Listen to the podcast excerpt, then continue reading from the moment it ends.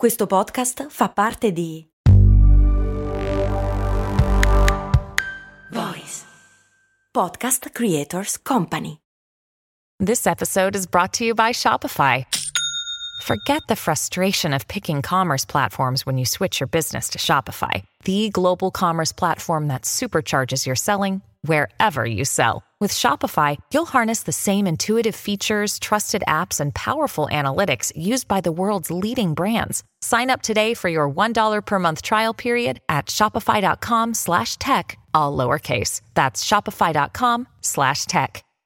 Elon Musk ha comprato Twitter, però ecco le cose potrebbero cambiare drasticamente nei prossimi mesi.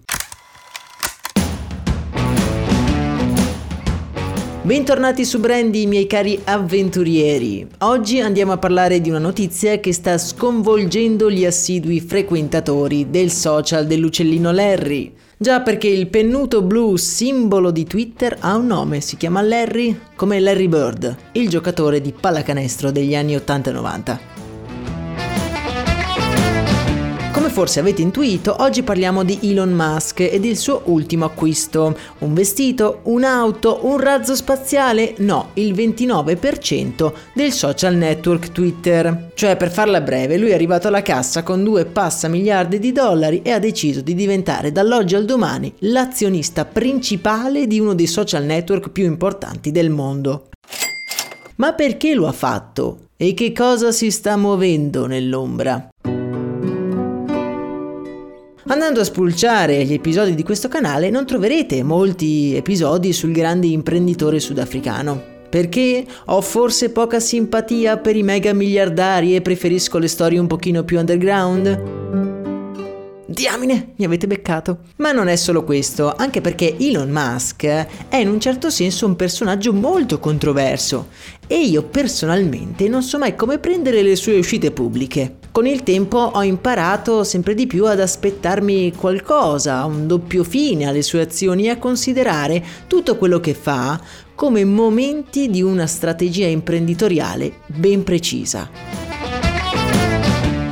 Se ci fate caso, infatti quasi ogni dichiarazione pubblica, ogni tweet che scrive, non sono pensati semplicemente per esprimere un'idea o un concetto, ma sono fatti a tavolino per suscitare una reazione ben specifica, da cui ottenere il massimo guadagno possibile. Ma torniamo al nostro Twitter.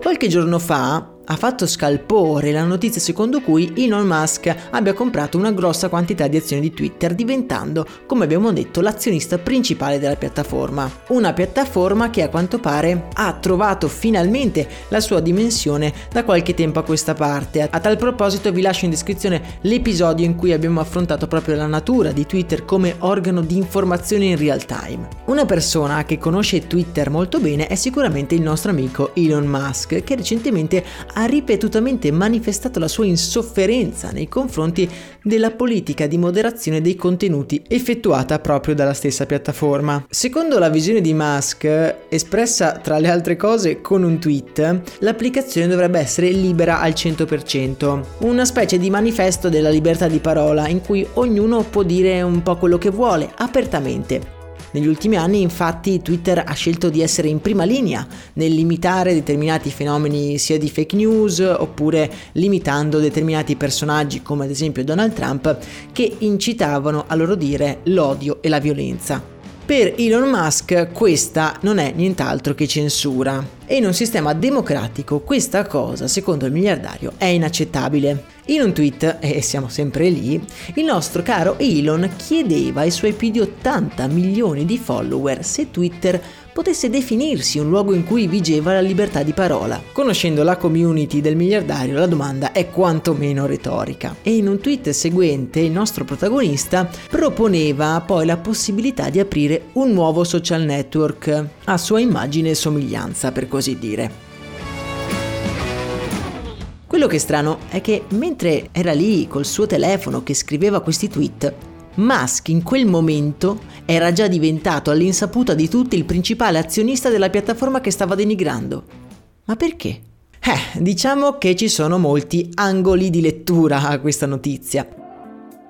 Prima di tutto consideriamo il fatto che oggi le azioni di Twitter valgono 52 dollari, quasi il doppio di quanto valevano prima che la notizia dell'acquisto diventasse pubblica. Le azioni comprate da Musk per più di 2 miliardi di dollari ora valgano quantomeno il doppio. E questa è una coincidenza oppure una mossa studiata? A onor del vero possiamo dire però che per guadagnarci davvero dovrebbe poi rivenderle queste azioni, ma non credo che lo farà, o almeno non subito. Musk negli anni è diventato famoso per utilizzare la piattaforma di Twitter allo scopo palese di influenzare il mercato azionario. Quando gli era comoda una discesa, per esempio, del prezzo delle azioni Tesla, allora il miliardario comunicava una brutta notizia, mentre nei momenti in cui c'era bisogno di un bel finanziamento, le buone notizie si sprecavano. Tesla è diventata una delle aziende con la valutazione più alta anche per merito dei tweet di Elon Musk e questa ovviamente è una cosa da tenere in considerazione.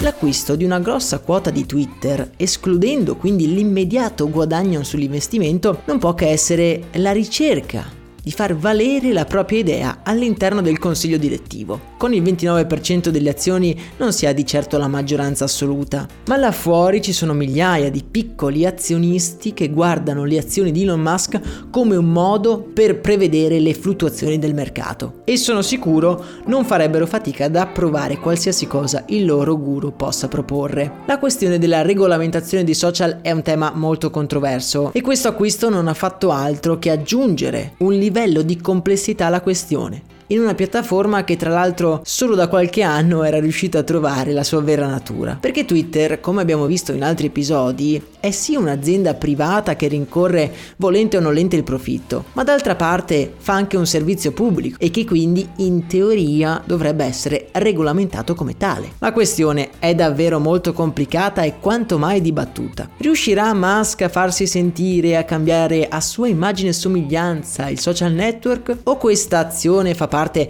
di un'altra grande strategia ancora più ampia per avvantaggiare in qualche modo le proprie aziende? Da considerare c'è anche il ruolo futuro che Twitter si sta ritagliando nell'ambito criptovalute, un altro di quei campi da gioco in cui Musk è solito far sentire la propria voce. Voi che cosa ne pensate? Fatemi sapere la vostra idea nel canale Telegram, il cui link trovate in descrizione. Di questo e molto altro parleremo nel corso dei prossimi episodi, quindi assolutamente consigliato iscriversi al canale podcast sulla vostra app di ascolto preferita. Per oggi intanto abbiamo dato una sbirciatina a retrobottega di una news che forse avrà delle implicazioni inaspettate. Io vi auguro una bellissima giornata. Tutti i link per approfondire la questione di Twitter li trovate in descrizione. A noi non resta invece che salutarci. Un abbraccio da Max Corona.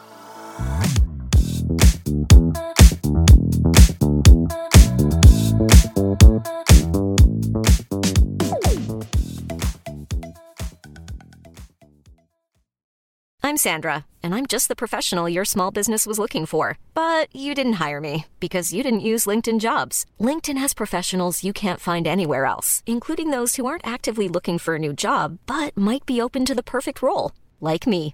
In a given month, over 70% of LinkedIn users don't visit other leading job sites. So if you're not looking on LinkedIn, you'll miss out on great candidates like Sandra. Start hiring professionals like a professional. Post your free job on linkedin.com/people today.